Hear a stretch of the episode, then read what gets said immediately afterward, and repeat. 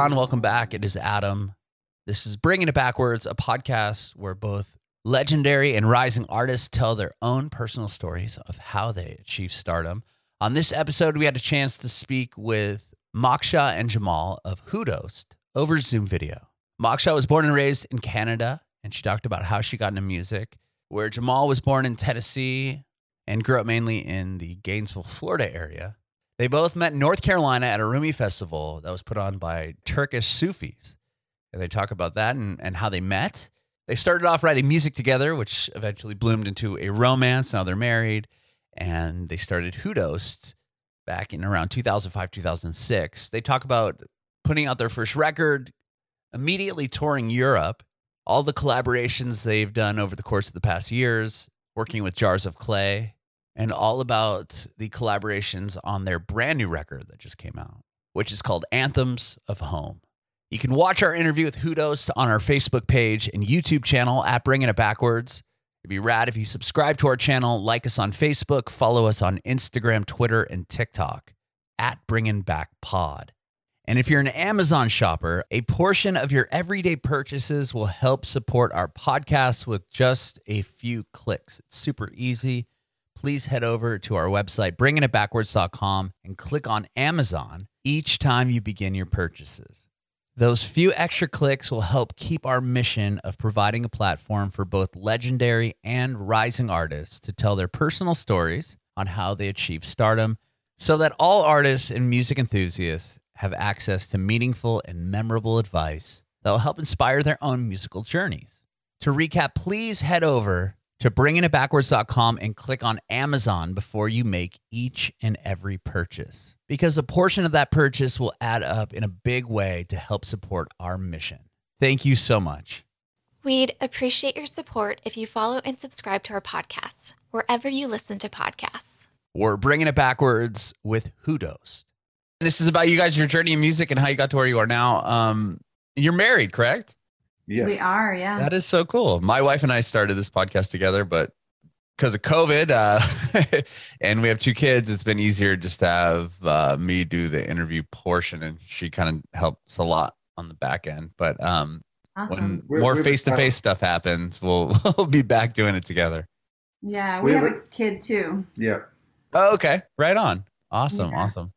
So, Yeah. um, why don't we start off? Um, Moksha, you're, you're originally from Canada.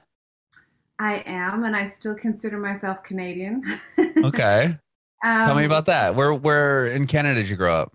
I grew up um, outside of Montreal, was where I was like born and raised, and then you know lived in Montreal for several years as well um, before basically. And we had our son actually up in Canada as well, and Oh, then okay. decided to move down here. So he's a c- c- he's a dual citizen as well. yeah. That's amazing. And did you guys meet in Canada? We did not. We met in North Carolina, of all places. It was my first time in the Southeast, actually, um, and went down for a Rumi festival, like a the, the Persian poet Rumi. Okay. And um, I thought it was going to be an academic festival, and it was totally not. It was like a wild bunch of Turkish Sufis um, having amazing bonfires in the forest, basically, and it was really fun. And that's where we first met. And you So- were okay, very cool. And how did you get into music? Um, I we have different stories. I personally, That was 21 years ago, by the way. That we. Okay, so yeah, it's been a while. pre-meeting, Moksha, how did you get into music? I have been, I mean, I started studying classical piano when I was like six, you know, and just continued on and then um, started studying voice in my teens and started touring, especially with a choir, like when I was in my teens, you know, and then, and then in university did more, but um, kind of was led in a lot of different directions with that. So, Okay. so basically in a nutshell my primary training is especially like in western classical but then also what i branched out into was like eastern european and indian voice training Oh, awesome. Very, very cool. And uh, what about you, Jemal? Where are you born and raised? Um, I was born in the car on the way to the hospital outside of Knoxville, Tennessee, Right on. but then um, was in Oklahoma. Then actually grew up in Florida. Okay. what I lived for the longest period of time. And um, so, in terms of music, you know, I was uh, always obsessed by music as a child. You know, being into Kiss and you know, really early on and stuff like that. Um, Uh-huh. But then I started, you know, not too long, you know, in high school when I got my first guitar. Within less than a year getting my first guitar, I was I started a punk rock band. So I started playing in the the late '80s punk rock scene in Gainesville, Florida. Oh, awesome. A lot of bands came out of that. Um, Yeah. So I was. Uh, that's where I kind of, you know, did my my thing for many years until I met her, and then we went up to, Mon- you know, uh, Montreal and are living here now. So, but I've been making music, you know, so you can hear some of that still in our music, Uh-huh. you know, sort of the Sonic Youth type, you know, like noisescape stuff, but in Sure. a more mellow, in a more mellow way. I like that you give the context that it was less than a year after getting a guitar. It's like punk rock, the music uh-huh. style that you need this much training for. right, right. If you can play a power chord, you're good to go. You could play a garbage can and you'd be Yeah. good to go. that yeah, totally. that and a fuzz pedal and a delay pedal, and that was all I needed to get up and going, you know, and sheets of feedback, and you know, it's that's. I still that's my fallback plan. Punk rock. You know, just noise and feedback, you know, like stuff starts falling apart. We can always make it interesting by, you know, entering into sonic landscapes. Sure, sure. So you were why do why were you at the festival? You're a fan? The festival that you both met at. Oh well, you know, it was it was more. Do you know anything about the Sufis? Uh-uh. Um, or the poet Rumi. Rumi was a he was a Persian poet from the 13th century and um, did just really beautiful, really beautiful verse. And I mean, I personally had sort of like been introduced to it on an academic level, and that's what brought me um, to experience that. But he sort of has a different story with it. Well, the Sufis are. It's kind. of, It's a. It's a spiritual path. It's kind of an interfaith. Uh, what would you say? Esoteric, spiritual path. And I was kind of, you know. Yeah, I don't know how, how much to go back to into it. I was. I grew up Southern Baptist. She grew up Buddhist and very open hippie parents.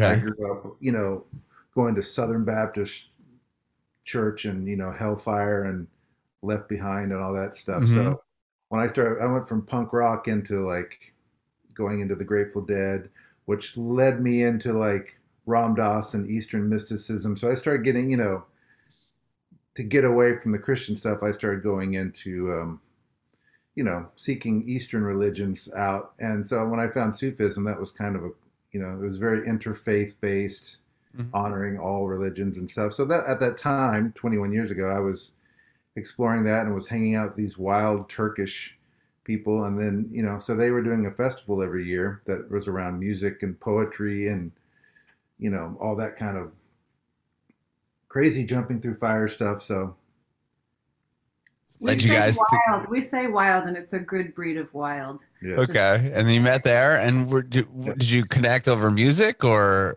Yeah, we were. She walked in in the middle of this big. They do a lot of chanting and stuff like that. The Turkish Sufis do. So we were. I had a big drum, and you know, I was still a little bit hippie. I still had hair at that point, um, and I was drumming, and people were chanting and uh, singing, and she started singing this crazy, weird kind of sounds were coming out of her, and I was like, "Who is that?" You know, we, we kind of connected, kind of thing. Okay. And did you start like writing music together first or uh, well, when did the band kind of come into Yeah, fruition? it was several months later. I was Probably a year later. I was in Florida and kind of long story short was like, hey, let's get together and play some music, you know, and um, we did, and it was just a very rapid and deep connection in terms of you know musically and of course just to complicate things we fell in love. So So it started off as an as a as a a band and then it formed into a romance. it was Well, it wasn't really a band. It was just like she, you know, I had stayed in touch with her. We exchanged emails, and I gave her some of my music that I was working on at the time, which I think actually scared her more than than anything.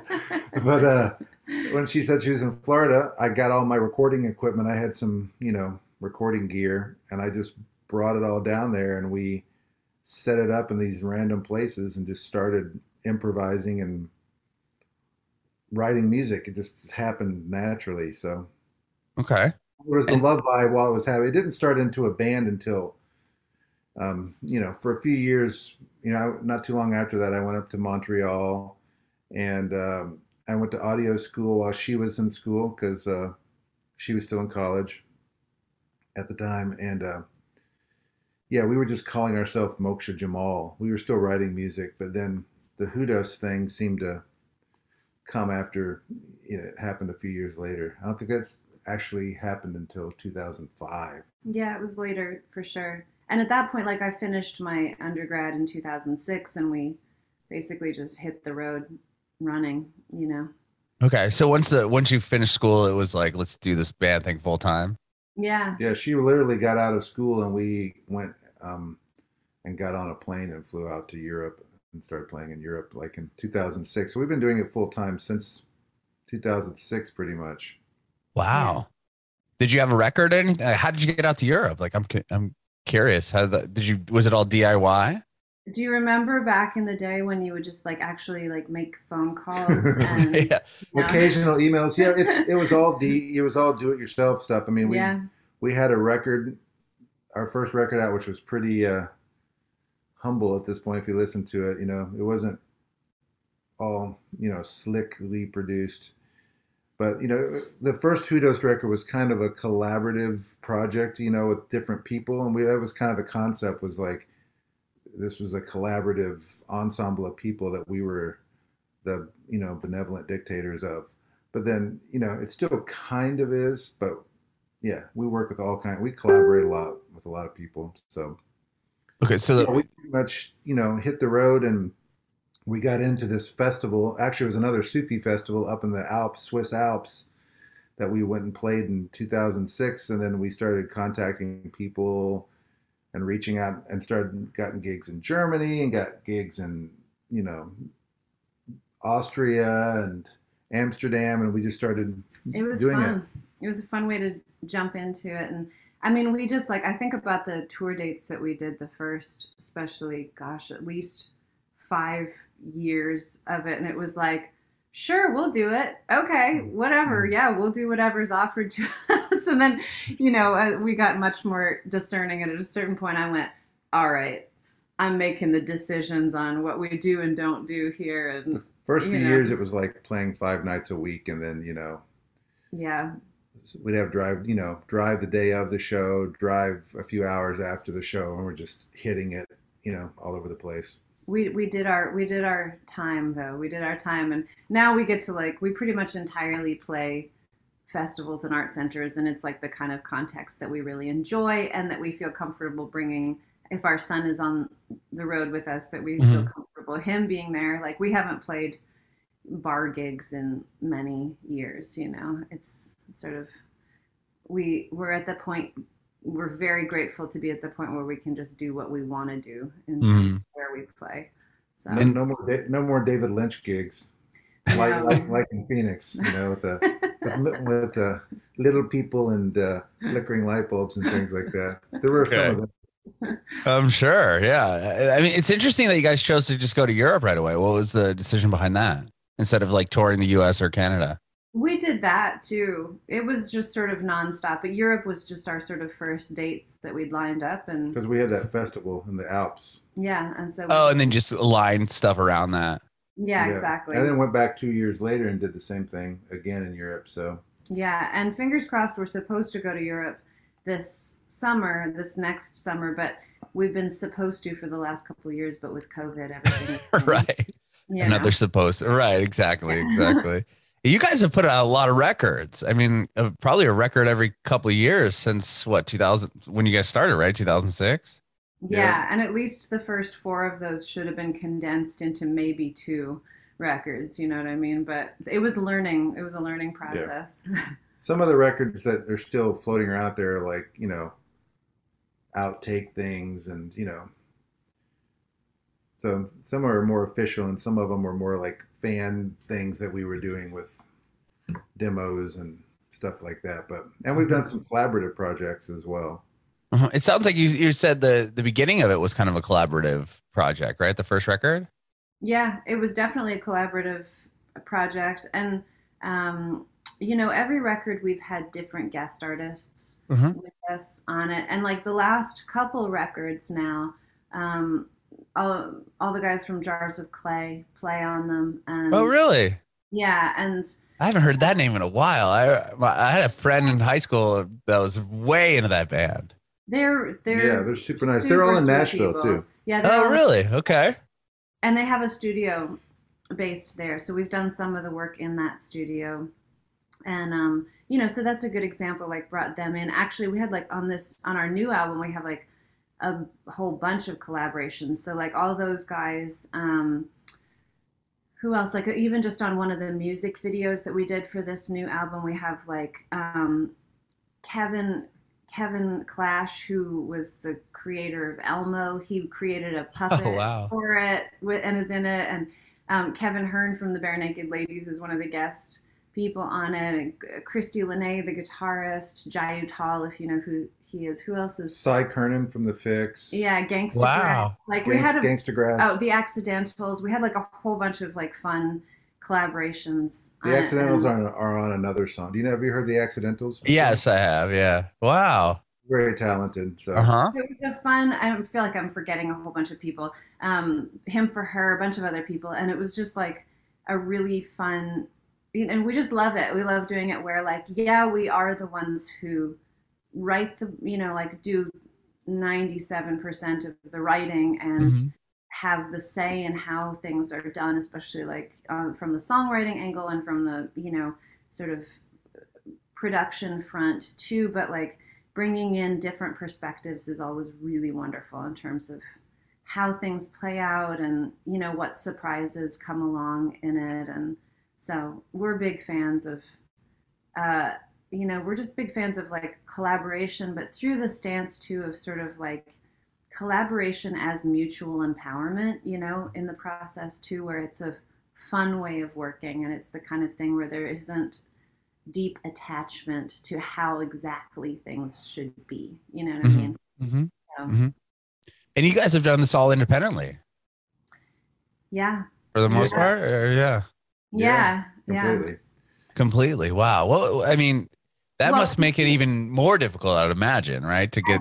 I, I do want to be say fair and say completely independently yes but we have an amazing manager we have a great booking agent we've worked with some really good pr people you know like so there's a whole lot of That we hire. yeah Mhm. so, Right. so So we're it's still doing it ourselves. we're but- still doing it ourselves but i just want to don't want to discount the value of a really good team Oh yeah, I mean for sure. you we know have, so always have helpful people. yeah And the, the whole thing with Jars of Clay started with the album before this one too. Like with Dan, the lead singer, we got together with him and co-wrote a song that we won the best social action song for in 2020. So um, Wow. the ima the the, I- Independent Music IMA award for it award. yeah so he's you know, and he's been very support. He kind of co-produced the last album.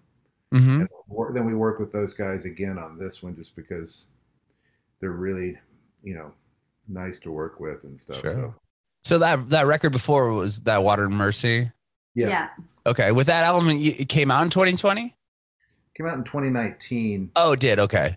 but then we won the, you know, things are. It came in- out in late 20, did it come out 19. late 2019. I can't remember when. In Oh 2019. gosh, everything is weird. But yeah. Yeah, that was just curious when it came down to the like COVID timeline where Oh that my album gosh, fell. everything isn't everything kind of blurred in terms of how Yeah. it's been the last couple of years. I think it came out early 2019, but I don't remember. But somewhere during, uh, we had had been entered into the IMA thing, and sometime during that was one of the first good news during COVID when we had thought like our careers are over and we're never going to play music again. hmm At one point, they were like, That we, every we got musician was. we got an email that was like, you've won a, the Independent Music Award for the song "Rise Together" from of Water and Mercy. So we're like, that was like the first like, oh, great news! like, But it was also funny because it was like, and all of the red carpet events in New York City will be canceled around it. right, of course.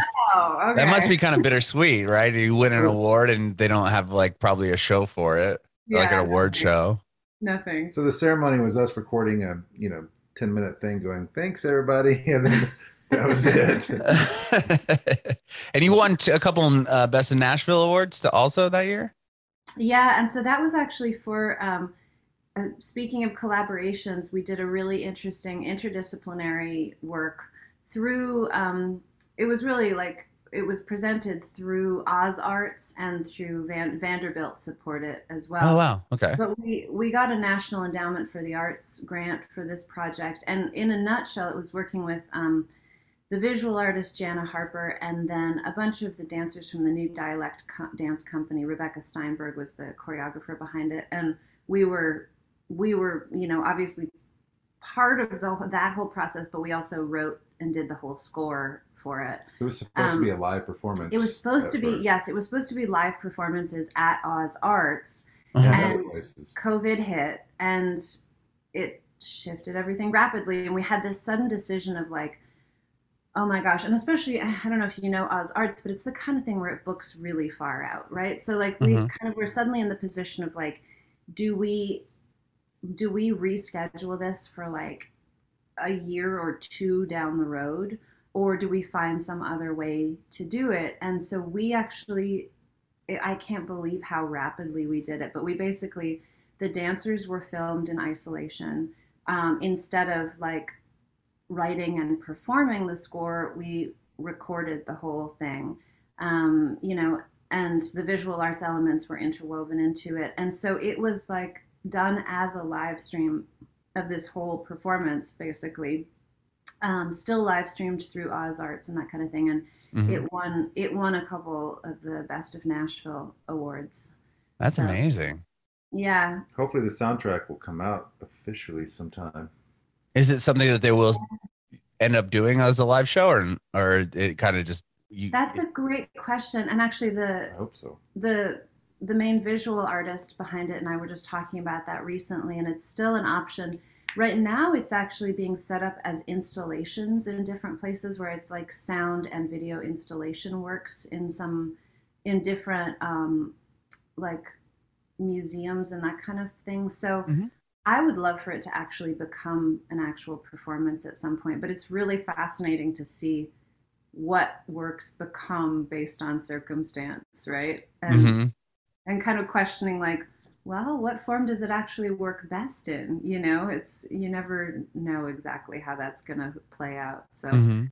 that was totally nuts too because that was like as covid was hitting and we were basically like you know what it's like to have it, what it what it's been like to have kids through Oh yeah, we were the like joy. homeschooling our son homeschooling our son while trying to record the whole score oh my gosh. just, Yeah, I have two kids, and one of my sons is in kindergarten. It was like they were trying to get him on Zoom and all this stuff. I'm like, this is such a nightmare. Like, what yeah. are they really learning? And it was like twice a day for like 30 minutes. I'm like, what? It, it just, I felt like it was so worthless. It was like way more effort than it really needed to be. But, um, when he couldn't have any play dates, you know, why can't Yeah. I play date with so and so? And at that time, you were still like, we can't be around anyone. So right, right. those early days were rough. Yeah. So it was kind of astonishing to, amidst all of that, A, have a child who didn't go insane, B, B, win that IMA, and, you know, and C, like actually produce that whole score and, you know, mm-hmm. have it be well received. So, Yeah. it And then we started writing, writing songs that came out, you know, turned into our new record that just came out. So that was all written during COVID as well. So which Was it hard- why- So, go ahead. Oh, I was just going to say, which is why the new album is called Anthems of Home. You know, we were At home. Literally writing it from home. Did you record the record at your? You said you have a studio. You were talking about shooting a video in it earlier, but uh, is that where you recorded the record as well? most of it. a lot, most of it, and the rest of it that we didn't do here was at Gray Matters in Nashville at The uh, Jars of Clay studio. Yeah, Oh, okay, right on. And was it hard to find? And and and it sounds like a lot of your records are all collaborative projects. Was it hard to collaborate with people or find people willing to collaborate when a pandemic is happening? everyone that we worked with uh, in the studio uh, in Nashville on this new record are musicians that we have already worked with quite a bit. Most of the Okay. jazz guys. Most of the Jars guys, and then you know, like our drummer Brian Brock, he um, he's toured with us and also played on past things. Since and, 2010, he's been playing with us. Yeah, and so like, uh, and you know, a few others, but basically, um, Christy Lene too, and like the musicians involved are people we already have like relationships with. So honestly, like before the first time we went into the studio with them, we were we actually like went and got tested and everything too, just to be on the safe side. And Mhm. um, we the funny thing was we had all been deep in isolation and then got into the studio together and you know started out masked not touching each other and by the end of the day we were all like hugging and Right, know, of course. like oh well there goes that but we had we had taken as many precautions as we could uh-huh. yeah then you know like the accident we mentioned the accidentals who you know they you know had their own created their own they were doing a lot during covid a lot of live streaming like daily almost and they were we've been friends with them for a long time. You know they're up in michigan and Uh-huh. jammed and played and performed with them before. And uh, so they were helping us kind of figure out the whole live stream thing. That was the other hard thing with covid was pivoting to like how to live stream and make it sound good and make it be fun which it generally wasn't fun Right. And it was like so oversaturated in the beginning there too, right? I mean, it was like everybody was everyone. like jar and like it's like and we live out in the country like our connection is great you know what i mean so we would sort of be doing something and then it would be interrupted and you know and but, they, but they were helping us and stuff the accidentals and then we one of the songs we uh, how many miles on the new record they we ended up sending to them and they did some awesome vocal tracks and then they're in the video for that so you know we were if we weren't doing the nashville stuff with people in those few sessions we were sending stuff back and forth and we also recorded um, a 14, 14 song cover song album which uh, is going to come out later, probably sometime in 2022. But there's also, you know, we put it out as a deluxe edition for the pre-order campaign and stuff. But like Mhm.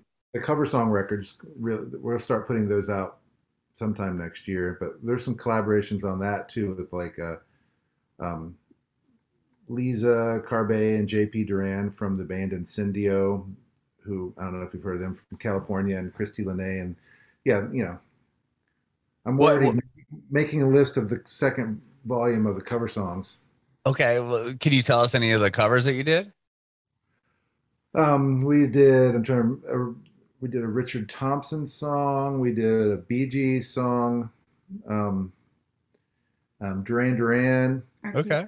Arcade Fire. I mean, I could tell you which songs. There's a uh, uh, Depeche Mode, Oh, awesome. um, David Bowie. we did a couple like total traditional appalachian songs thrown in there too and There's a Bangles song on there. yeah Oh, which one? Eternal Flame? no, okay. A song called Grateful. It's more of a deep cut. Okay.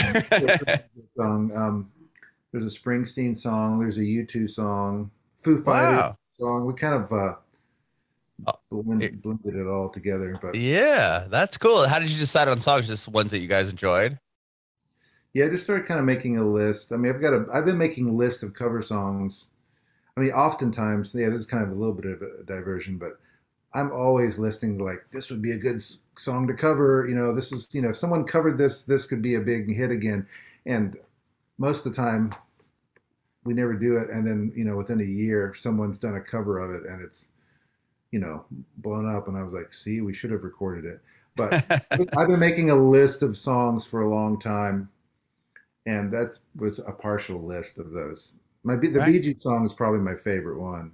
Weren't Okay. your favorite mixtapes back in the day the ones that were like a really eclectic mix of yeah. things right so Uh huh. it's basically a totally weird mixtape but with us playing everything on it I love that. That's really cool. I think nowadays more so too. People are more uh like I feel like mu- music isn't so like genre specific. Like you, it's cool if you like Beyonce and Sonic Youth. Like it, it works nowadays. Where like I felt like when I was growing up, like you you like punk rock, like you were only really allowed to like punk rock, like amongst your friends. No, friends. I've always been though. You know, I was always like, yeah. I was into hard stuff. You know, growing up, and then I was also into Earth, Wind, and Fire and Prince. Uh huh.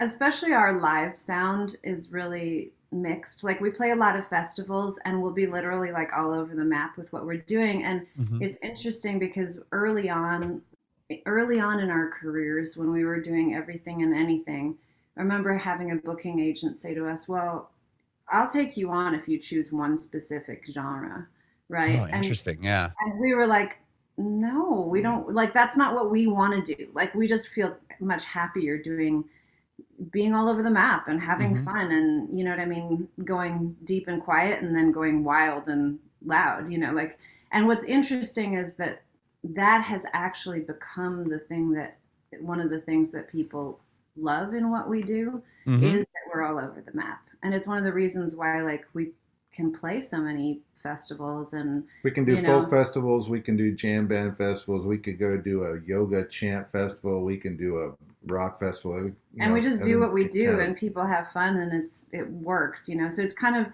an interesting thing where we just sort of stuck with doing what we love and sort of i don't know the industry is caught up a little bit You know Uh-huh. what I mean? being like okay yeah you don't have to be just one genre Right. I feel like that is definitely a turn in in the industry. Like, y- yeah if you look at the early, I uh, like a Coachella lineup, for example, like the the first few were like, I mean, the first ten were very genre specific, and now it's like the biggest, you know, pop festival there is, yeah. where it has everything across the whole board from every, you know, every type of genre of music. yeah Um, I'm curious with you said you play a lot of festivals and like art shows and stuff. Like, uh, have you had a chance to play live within the past year? I know not a lot of stuff in that probably in that world was really open as much. Well, we basically did like so obviously a lot was shut down for Uh-huh. quite a while. And we still don't feel comfortable doing in certain regions, like with with the whole outbreaks that have happened in the last few months, we just said like let's pause on indoor shows where there isn't mask requirement, right? So we Mhm. paused all of that stuff.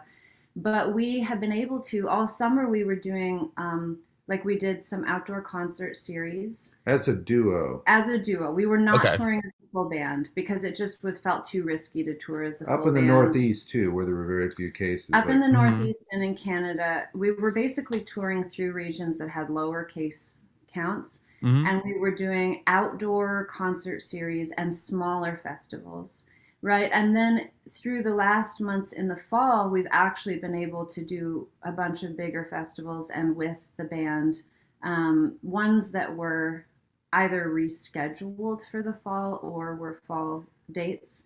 But we still like and they had COVID stuff in place too. they had Mhm. stuff. Yeah, they had COVID stuff in place. It, was fun playing with the band for the Oh, first it was time. super fun playing with the band again. Beforehand, I was like, "Oh my gosh, I don't know if I remember how to play with the band." And then you know, right. we got it. It was super fun. So we actually, yeah, I mean, it was just like two weeks ago. We had our last um, festival for the season. That we Okay.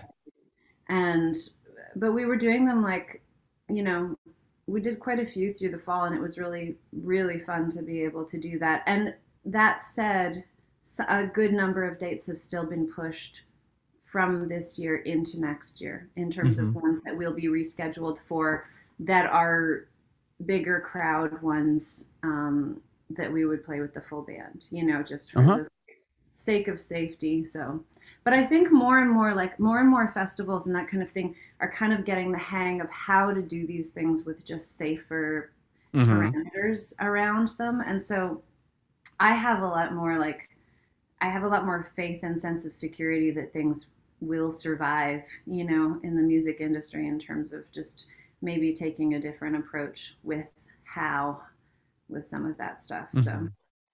That's amazing. Well, uh, that's I'm I'm I'm happy that they're able to schedule your your dates, you know, for for coming up, and it wasn't just totally canceled completely.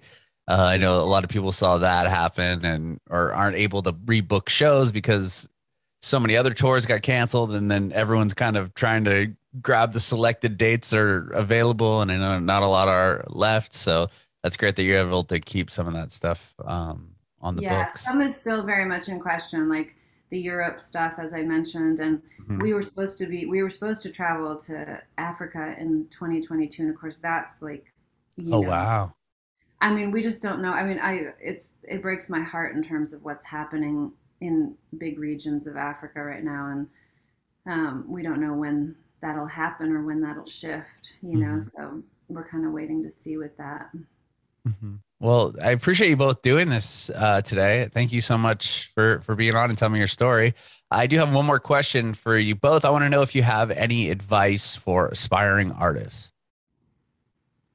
Don't go into the arts. no, I'm just kidding.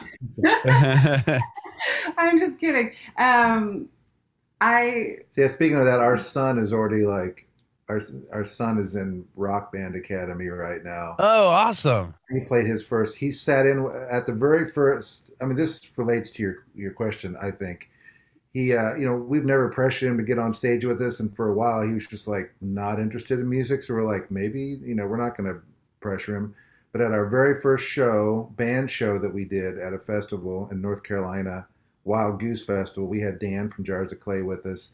He was like, I want to come play on one song with you. So we set up a drum for him, and he came up there and was like super confident.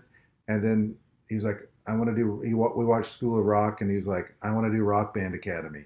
So we're like, which they have Bowling Awesome. Green Rock Band Academy, and he went in. Which I'm wearing the Bowling Green Rock Band Academy shirt right now. Oh, is that it? That's cool. and um, he just did his first concert with his band. You know, he put on a bandana and a Bowie shirt and a red, red, leather, jacket, was up there like, and all the other kids were sitting there like this, and he's up there like. Uh, uh. Does he play like, bass? Yeah, he's I'm just going play off the motion of your arms. Yeah, bass, bass drums right now. okay. So uh, you know, he's just like ready to roll. He's into Kiss right now, which is the same age I got into Kiss, and you know, he's just into it, and he's yeah, he's loving it.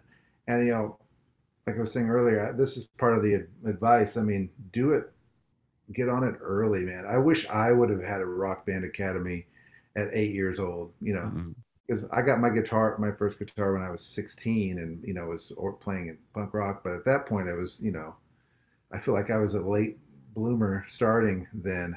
Mhm.